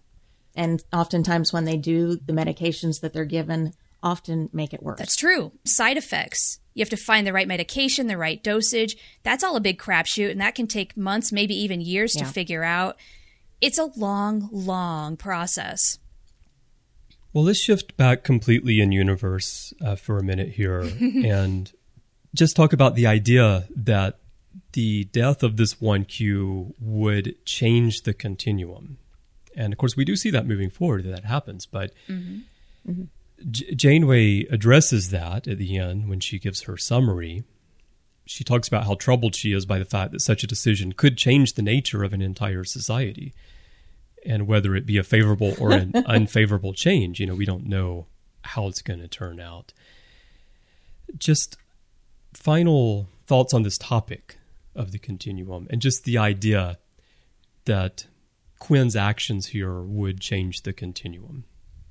Well, anytime, in a literal sense, anytime someone's life is kind of snuffed out of existence, it changes the people around you. So, I mean, he's obviously looking for something that's a greater change overall, which it does do to the continuum, but it also has that impact of, you know, my father died a year and a half ago and it was not suicide, but even the simple fact of death period changes, changes the people around them. And so eh, the idea is not far fetched for him to believe that his death was going to change, especially his intentional death would change a continuum. Uh, maybe much more so than even the gradual death period because there wasn't really death in the continuum, right? I mean, they were right. immortal, right? And so, the, so the fact that whether he dies naturally, suicide, or whatever, the fact that a death occurs in the continuum is a new introduces a new a new pattern, a new wave, a new cog in the mechanism of the continuum. Now, they do mention that they had put to death some Q in the past, but that Right, was right. the decision of the continuum to do that for the greater good of the continuum. Right, right. Yeah. I thought it was kind of funny, even though I adore Captain Janeway, everything I have in me. She was worried about affecting the Continuum Society. Right. She's done that so many times. The Ocampa, the people that had the 37s, Kazon, Hirogen. She affects societies everywhere she goes. Why was she so Well, in that about the respect- then? Janeway is very much like Kirk. She likes to quote Kirk a lot, and the only difference is that Voyager doesn't have a cleanup ship flying behind it that swoops in to Ocampa or places like that to clean up I her thought mess. Neelix's ship came behind. and Actually, I did thought it was Captain Braxton who was trying to fix all the timeline problems. That's why he couldn't Well, yeah. stand See, her, her so messes are so much bigger than Kirk's that it requires a time ship to fix them. Right. It's because Janeway is a curse word in the Delta Yes. Quadrant. yes. No, I don't really think that about her. Her messes are not necessarily bigger than, than Kirk's, but she does interfere with societies more in the way Kirk did, as opposed to Picard. Definitely, yeah. Prime directive or not, how can you not have an impact simply by interacting with somebody? You know? Right. You mm-hmm. make an You're impression. an We do that with people, Yeah. whether you're passing them on the street or if you talk for two hours with them every single day. It happens. Yeah. We make an impact. Even if we think we don't, even if we think we are just small and insignificant in the grand scheme of things, in your little corner, you are making a difference. Yeah. Yeah, absolutely. true. Well, let's talk about one last topic here before we close out, and this is unrelated to the moral dilemma of the episode. This goes back to Q being on Voyager in the first place, and one of the potential problems with having him on the show, which is that, of course, Q could just snap his fingers and send Voyager back to Earth. And it's something that the writers were really concerned about as they were thinking about how to bring Q on Voyager and how it would work. And apparently, John de Lancie never thought it was really a big deal. He just said, I'll just say I can do it, but I won't. And problem solved right there. I don't know how well that would have, have really worked. Now, they do end up addressing it in the episode where the continuum is essentially going to bribe the judge with with the promise of sending them back to Earth, which of course is not going to sit well with Janeway because she's just not going to stand for that kind of stuff. That's not her character. And there's the point where Q shows Janeway Earth outside the window. I never really thought about it much until today when I was watching it again. And I stopped to think for a minute that apparently Q actually transported Earth to the Delta Quadrant for a minute or two and then transported it back to its actual location in the Alpha Quadrant. The reason I say this is because when he snaps his fingers, the flash covers the planet and the planet is gone again. and so I like now to picture everyone on Earth, at least people in observatories around the world, like panicking and running around as suddenly the stars have changed. And where are we? This is awesome. I've never actually thought about this, but yes, he did bring Earth to the Delta Quadrant. You are right.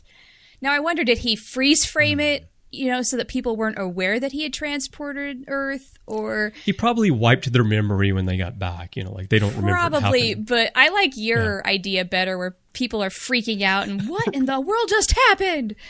And the the, the awesome thing is though, to it was for a very short time, but you know that CNN and Fox News and all these channels, Oh they had graphics and theme music ready for what if Earth gets displaced in space. Disaster.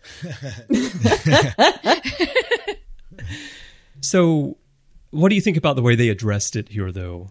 Having him come on, knowing going in that like it's going to be kind of weird because Q could just send them home. But why would Q ever want to? True. What where what where would be the fun in that, right? Yeah, and that's what he's about mostly is toying with people and, and making them come to conclusions on their own, choose the best path. So John de Lancie knew the character much better than the writers did. Then Probably. uh, yes.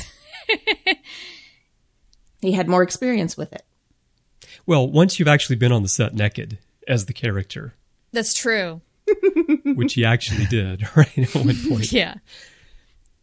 He's like, just just shoot it. It just shoot the scene. So, He hath no shame. on TNG. Yeah.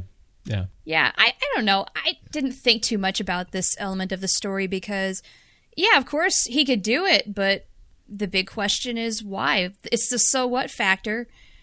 I'm glad they brought it up just to address it, but then it goes nowhere fast because, like you said, bribery is not going to go anywhere with Captain Janeway. But that is such a way to integrate this part of things into the story Yeah. again it's very immature and not very well thought out that's that's kind of the way q like to do things and so okay it was what it was Yeah, I don't know if it's immature though. I mean, I can see the continuum offering this because what does Voyager need more than anything? They need to get home. Mm-hmm. So Coffee. coffee. okay, Definitely after coffee. coffee, what do they need more than anything is to get home. Chakotay.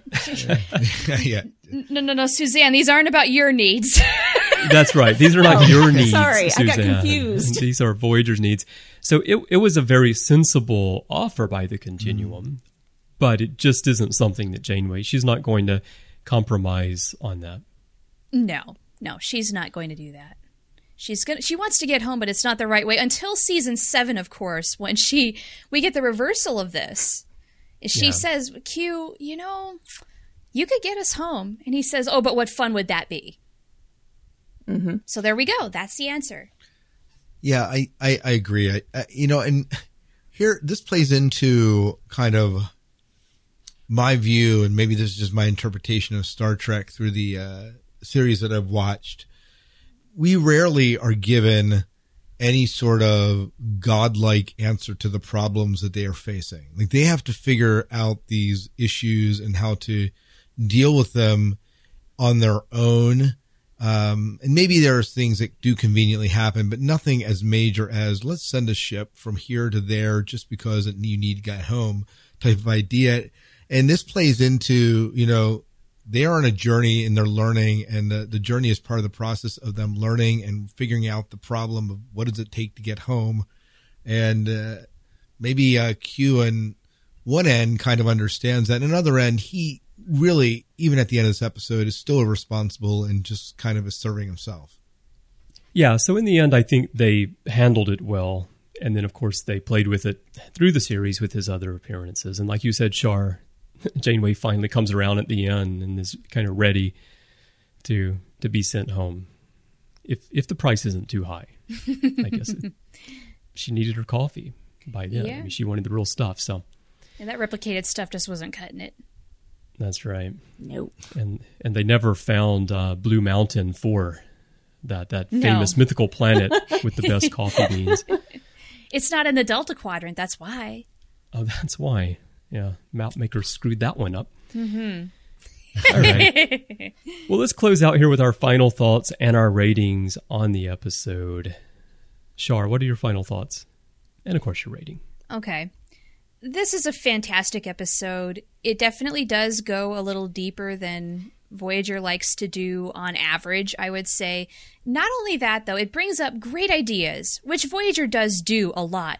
But beyond that, it follows through. That's where Voyager often fails. And I feel like this is a very good, complete, thought provoking, well done, all around episode. And especially for a season two episode, it just doesn't get a whole lot better than this. For a first outing for Q on Voyager, they just went in gangbusters. And I just wish that they would have kept up this much intensity. I I feel like with, with each subsequent appearance, Q kind of gets a little more devalued Yeah. as it goes on. So this is definitely the best outing and not to be missed. I'm going to give it 9.5 scarecrows. Oh wow. So so half a person is doing the scarecrow right now. The head's chopped off. We don't know where it went. Oh man. Wow. This really did It's affect the luck. Continuum. does the didn't dog it? have Yeah, the head? telling All kinds ya. of crazy stuff happening happening in the continuum now. Mm-hmm. Wow. All right. Well, Suzanne, how about you? I really, really enjoyed this episode. It is one of my top five out of all all of the Voyager episodes. Um, a great part in it. You see Voyager as a Christmas tree ornament. Later that year, I got Voyager as a Christmas tree ornament. It was wonderful. And did you stand by your tree and say, "We're going to need a wider and, view"? And Yeah. at the ship. I know I've done that several times throughout the years.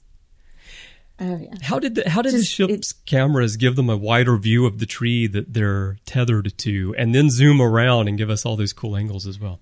It's a fancy It- camera. strange satellites that are following the ship. I don't Okay. know. uh, but it dealt really well with a deep issue, yet still keeping it a little lighthearted so as not to bring down the viewer and just bum them out afterwards. Not enough Chakotay, but I, I do get a bearded Riker, which is always bonus points in an episode of anything. Well, Suzanne, I have to stop you here. Now, are you also hot for Thaddeus Riker? No, Okay. Not at all. Well, you realize if Thaddeus had died, if Quinn hadn't dragged him to safety, your your beloved William Riker would have never existed. Oh, Imzadi. Wait, is this Suzanne or Deanna Troi? I am getting confused. But then we also wouldn't have had Woodstock either, which, you know, That's true. That's true. All right. that happened.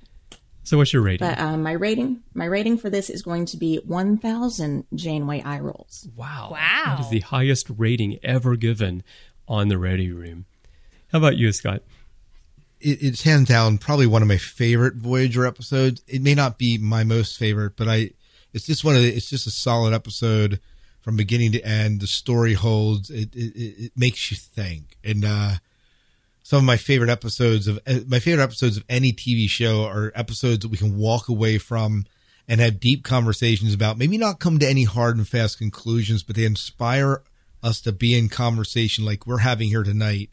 And and I think that that's what makes Death Wish a phenomenal episode for me. And uh, and I, I, I, you know, I have to, I have to give it four and a half endless roads out of five.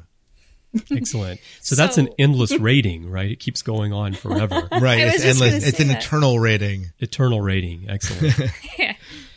Well, for me as well, this is definitely one of my favorite Voyager episodes, and it's one of my favorite Star Trek episodes. It's up there in my top group of like these are the Star Trek episodes that everyone should see. They did a really great job with this story, and really, I really applaud Shawn Piller for coming up with this concept at a young age.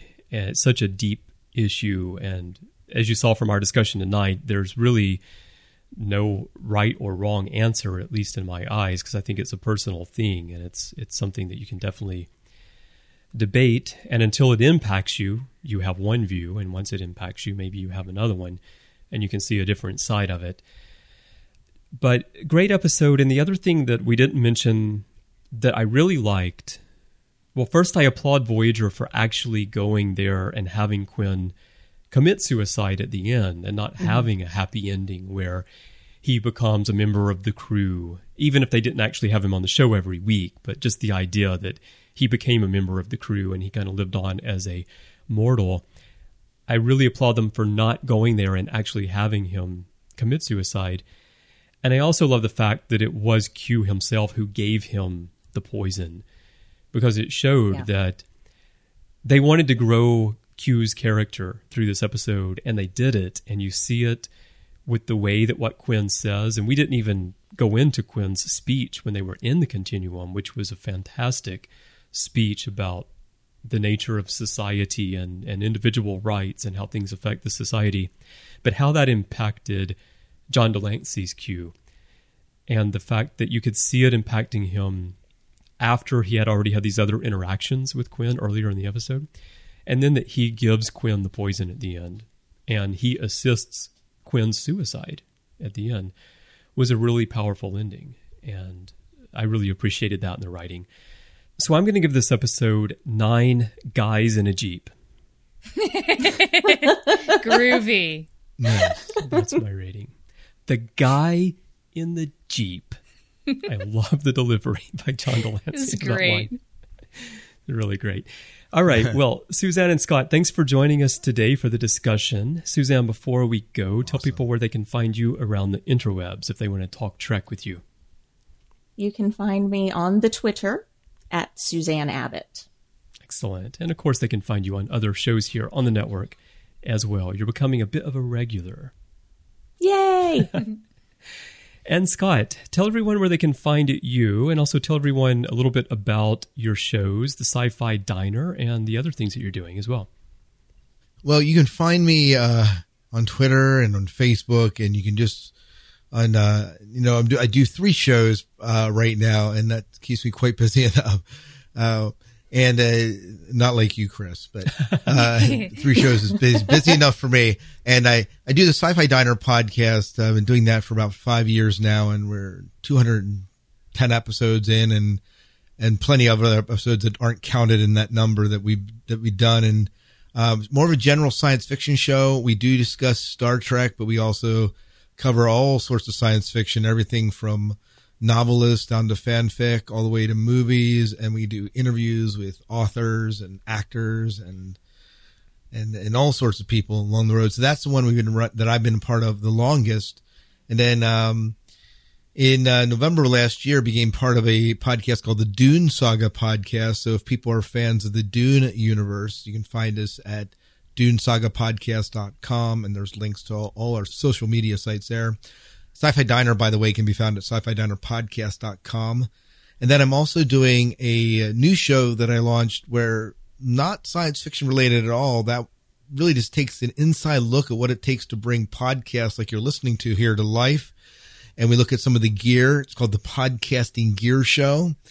And, um, and we just kind of, and Chris has been gracious enough to be on a couple episodes with me. I one more that I need to share with him on but we talk about go GoToMeeting. But uh, we do a, just discuss what what are some things that make podcasts happen. We look at the gear and what different gear people are using, and it's just a lot of fun to get a peek behind the curtain. And you can find out information about that at podcastingguru.com. Excellent. Yeah, thanks for having me on the show. I had a, a lot of fun talking software and tools and such with you on there. And I've gotten a lot of, of feedback on that episode too. People seem to enjoy it. Yeah, absolutely. Very good. All right. Well, thanks again, Scott and Suzanne, for joining us today. Oh, thank you for having me. Yep, you're welcome. Well, Chris, just like the episode, I feel like we had a very good, deep discussion with little bits of humor thrown in here and there, and a solid discussion with uh, with Scott Hertzog, who it was nice to finally podcast with for the first time after years of listening to him, and then of course Suzanne as well. Yeah, definitely. Yeah, we did have a good discussion, and I'm glad that we really got into the heart of that dilemma that they were facing and, and the issue there. And it's a very, very touchy subject. Very much. That we talked about. And of course, as I mentioned during the discussion, it's one that's very, very close and personal for me. So uh, it's made it's made this episode mean more to me mm. over time. I'm than, sure than it did even when it first aired, and it was always one of my favorites uh, from the day that I first saw it. So great on that. But Death Wish, it's not the only thing that we've been talking about here on Trek FM. So here's a quick look at some other things that you may have missed elsewhere on the network. Previously on Trek.fm, Standard Orbit.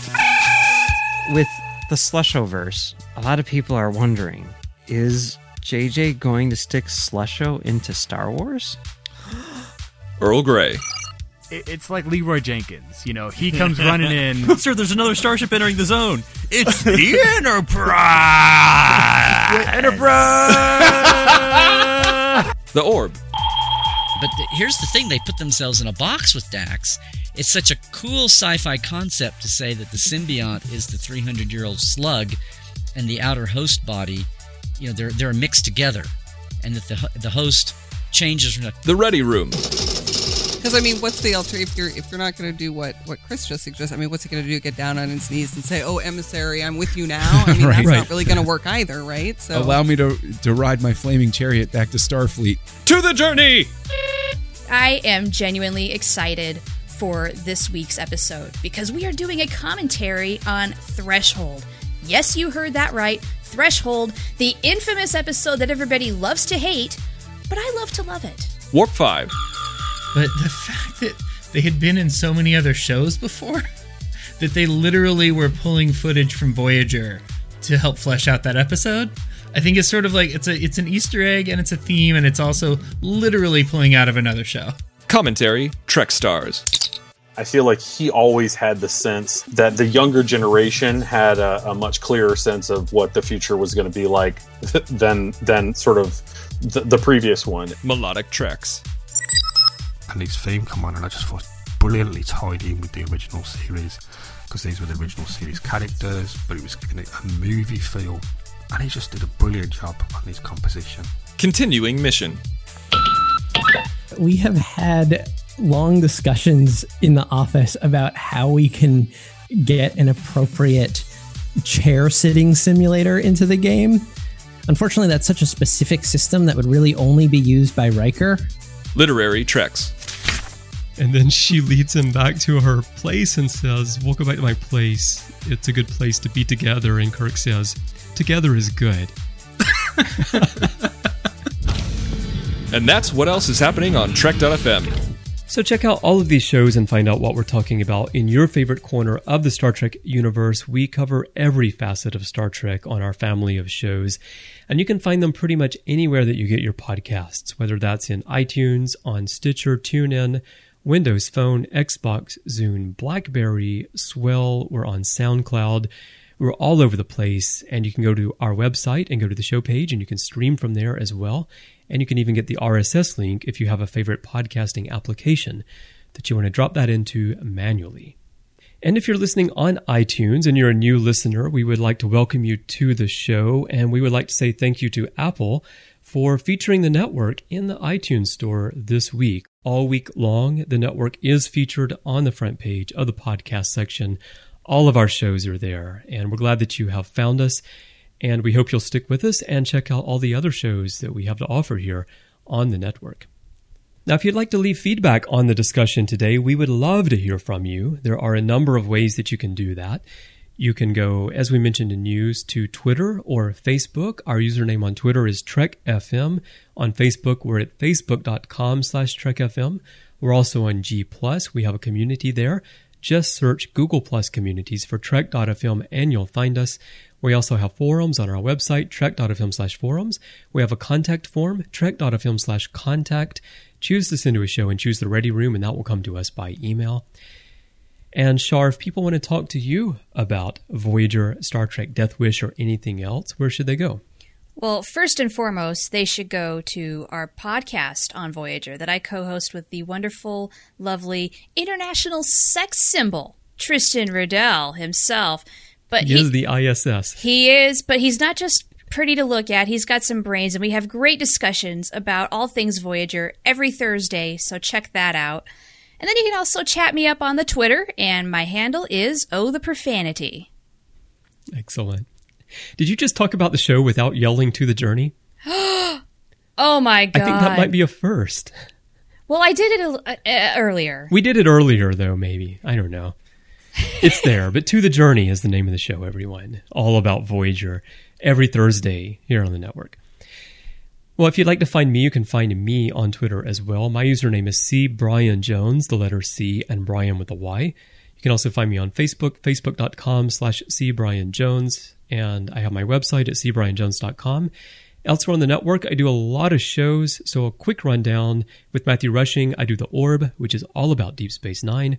Matthew and I do literary treks together about Star Trek books and comics, and we interview authors.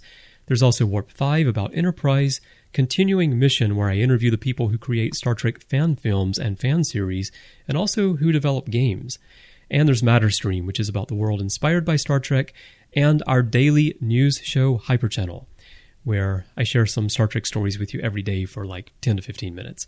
So catch those if you want to get more Star Trek talk and uh, find out what I'm talking about. Woo! Also, I'd like to remind everyone about our reviews promotion, which we talked about in news today. Just leave us a review on iTunes and or Stitcher between now and July 31st. Then go to trek.fm slash review and then fill out the form there to let us know that you left the review and give us your information so we can get back in touch with you. And you can win those great prizes from us a season of Star Trek on Blu ray or DVD, Star Trek novels, Starship Collection, Ship from Japan some of our alien artwork badges and possibly more stuff as time goes on. Again, just leave us a review on iTunes and or on Stitcher and visit trek.fm slash review for that. We'd also like to remind you about our sponsors for today's show. First, there's Audible, the best source for audio books that you'll find anywhere. You can get Peter David's Q Squared absolutely free, or any other book you want free, just for trying Audible as a Trek FM listener. Just go to audibletrial.com slash trekfm and sign up today. You get to keep that book if you decide not to stick with Audible, so there's nothing to lose, but it really does help us out. Again, audibletrial.com slash trekfm, and we thank Audible for their support of the show, and also Trek Fan, an amazing Star Trek fan club that really is a challenge. Lets you take your love for Star Trek and put it into action through things like their flight operations and engineering and communications qualifications programs, Starfleet Academy, where you get a free novel, review it, pass it along to a friend. Lots of things for you to do there. Again, that's at fm.trekfan.org. Go check it out. Great place for you to expand on your love for Star Trek, and we really thank them for their support of the show. Again, fm.trekfan.org. Be sure to use that special URL so they know that you heard about it here on the Ready Room and the network. Well, Shar, I think I'm going to wander off and finish decorating that Christmas tree because I really couldn't tell from the camera angle if all the ornaments were in place. Mm, even with that wide angle, you just yeah, it looked yeah, very it incomplete. That's a good idea. I think it's time to stick some Nogatch hemlock in it, because this ready room is done.